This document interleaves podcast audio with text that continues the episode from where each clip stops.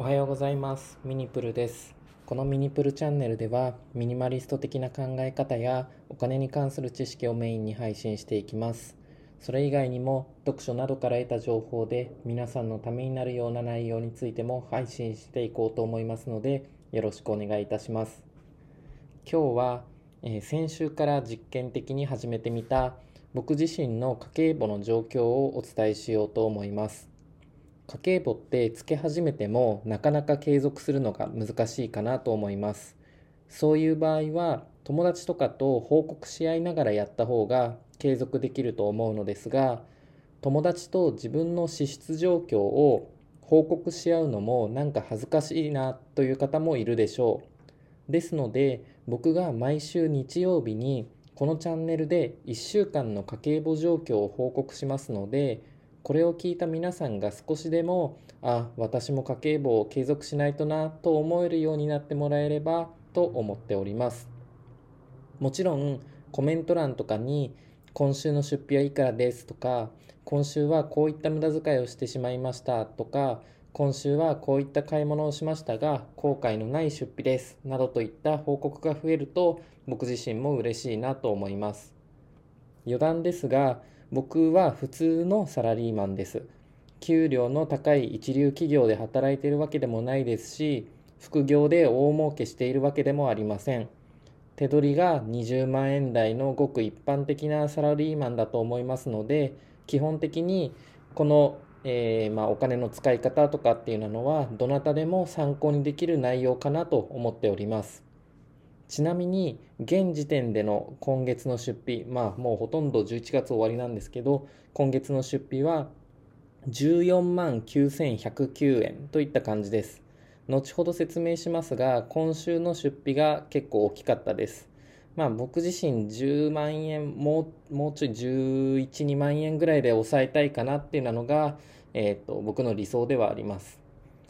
それでは早速始めてみます。先週の日曜日から昨日土曜日までの支出状況です。先週日曜日は、えーと、ラジオのラジオの収録をした後に、えー、急遽予定が入り知り合いと食事をしてきました。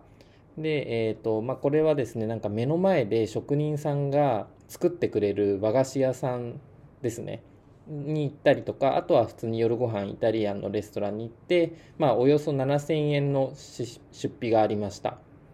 またその際に行きはま時間があったので1時間ほど歩いて向かったのですが帰りは夜遅くて、まあ、なおかつ寒かったので電車で帰ってきました。その際の交通費もま200円弱ほどかかっております。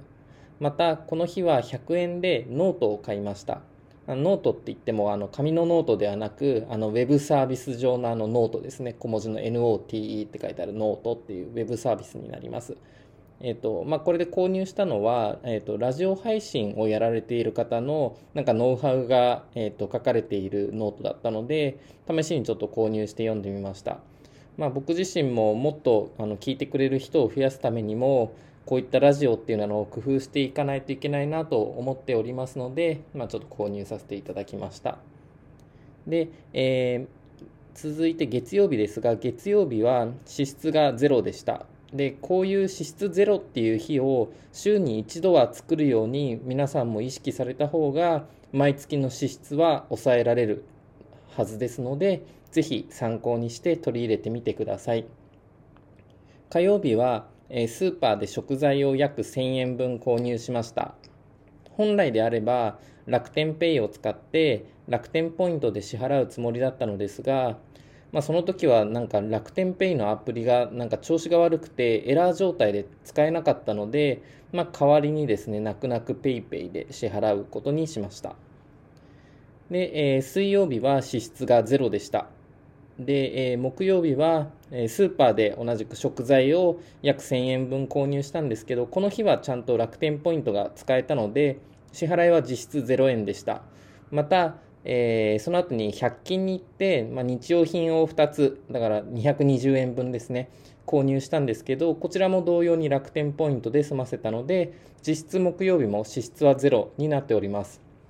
なので、えー、今週は月水木と支出はゼロに抑えられているような状況です。金曜日は、えー、オリーブオイルを Amazon で購入しました。こちら約2000円ほどですね。えー、僕はオリーブオイルは基本的に毎日使っているので、あのなんか食料品とかそういったものっていうよりはもう生活必需必需品といった感じですね。えー、今ちょっと噛みましたね。生活必需品といった感じです。えー、まあ、朝食の納豆にも、えーと、かけますし、夕食になんか野菜食べる時も野菜にかけまくってます。で、あの、オリーブオイルのかけすぎが体に悪いのかちょっと分かんないんですけど、まあ、何事もやりすぎっていうのは良くないって聞くので、まあ、かけすぎっていうのはもしかしたら良くないかもしれないんですけど市販のドレッシングとかを使うよりはまあ健康的なのかなと思いながら、まあ、結構いろんなものにオリーブオイルをかけて使っております。また、えーと、同じく金曜日にはですねあの一番大きい家賃の支払いがありました。でこれがおよそ7万8000円ですね。で会社の方で今は約1万8000円の補助が出ていますので、まあ、実質6万円ぐらいなんですけどこの支出が結構でかいです。で最初に、えー、今月の時点今の時点で支出が14万9109円とお伝えしましたが、まあ、半分そのうちの半分以上が家賃となっているっていうような状況です。ま2ヶ月ほど前に1人暮らしを始めて、職場からすごい近くなったので、時間的な、えーと、余裕はかなりできたので、いいんですけど、この支出が、まあ、結構影響が大きいかなと思っております。で、実家にいた時は、食費と水道光熱費とかも丸々含めて家にあの5万円しか入れてなかったので、まあ、今後の資産の、まあ、貯金額といいますか資産額の上昇ペースっていうのは今までよりは落ちて落ちちゃうのかなと、まあ、それは避けられないのかなと思っています。まあ、なので今後はですねやっぱりまあここに、まあ、おそらく2年ぐらいは住むと思うんですけど、まあ、次住む時はですねやっぱり家賃っていうのはできる限り抑えて暮らしていきたいなっていうのはあの常日頃思うようにはしてます。で続いて土曜日の出費になります。で、えっと、昨日ですね、昨日は、まあ、友達と、えっと、会って話しながら、まあ、庭園歩いたりし庭園を散歩したり、まあ、街中ひたすら散歩したりっていうような感じで、まあ、3時間ほど散歩をして、その後夜ご飯を食べました。で、夕食は、えっと、約6000円ぐらいかけまして、中野にあるですね、食べログでもうすごい人気が高かった、岡蒸気って、まあ、あの陸上の陸に蒸気機関車の蒸気ですね。でこれで岡蒸気って読むみたいなんですけど岡蒸気というお店であの魚料理屋さんだったのでお刺身とか焼き魚を食べました。もうめちゃくちゃ美味しかったですね。であのその他にですね、まあ、あの散歩途中に商店街歩いてその商店街の中でおでん買い食いしたりとかあとは往復の交通費で、まあ、おでんと交通費で約800円ぐらいかかってますね。で、やっぱり、あの、外食っていうのは、まあ、多少、まあ、外食するときは多少出費は大きくても、あの、美味しいご飯を食べた方が、やっぱり皆さんもそうだと思うんですが、幸福度は高まると思います。今回の家計簿報告でも分かるように僕の平日の食費っていうのはお昼ご飯食べないのであの基本外食はありません、まあ、たまにお昼出張とかで出かけてる時に出張先で美味しいご飯食べたりとかするんですけど基本外食はしないですし、まあ、夕食も楽天ポイントを使ってスーパーで購入したもので自炊することがほとんどなので、まあ、いい意味で、まあ、メリハリをつけるように意識してます平日はなるべくご飯にお金を使わず友達と会った時に外食代だけ結構お金を使うような感じでメリハリをつけるようにしてます。で、これは僕のお金を使うにあたっての価値観でもあって、人それぞれ支出に対する価値観も異なると思うので、まずは自分自身の価値観というものを固めて、その価値観に合ったお金の使い方を、まあ、続けた方が間違いなく幸福度は増すはずです。ちなみに僕がお金を使う時に大事にしているのは、まあ、時間を生み出してくれるものかっていうんですね。まあ、言い換えると無駄な時間を減らしてくれるものか。であとは自分の成長につながるものか。あとは自分の健康につながるものか。あとは自分の資産を生み出してくれるものか。あとは、まあ、先ほどの食事みたいに自分の思い出に残る貴重な体験とか貴重な経験であるかっていうところを重視しています。もちろんこれらに該当しないことにお金を使うこともあるんですけど、該当していた方が僕自身の幸福度は増してます。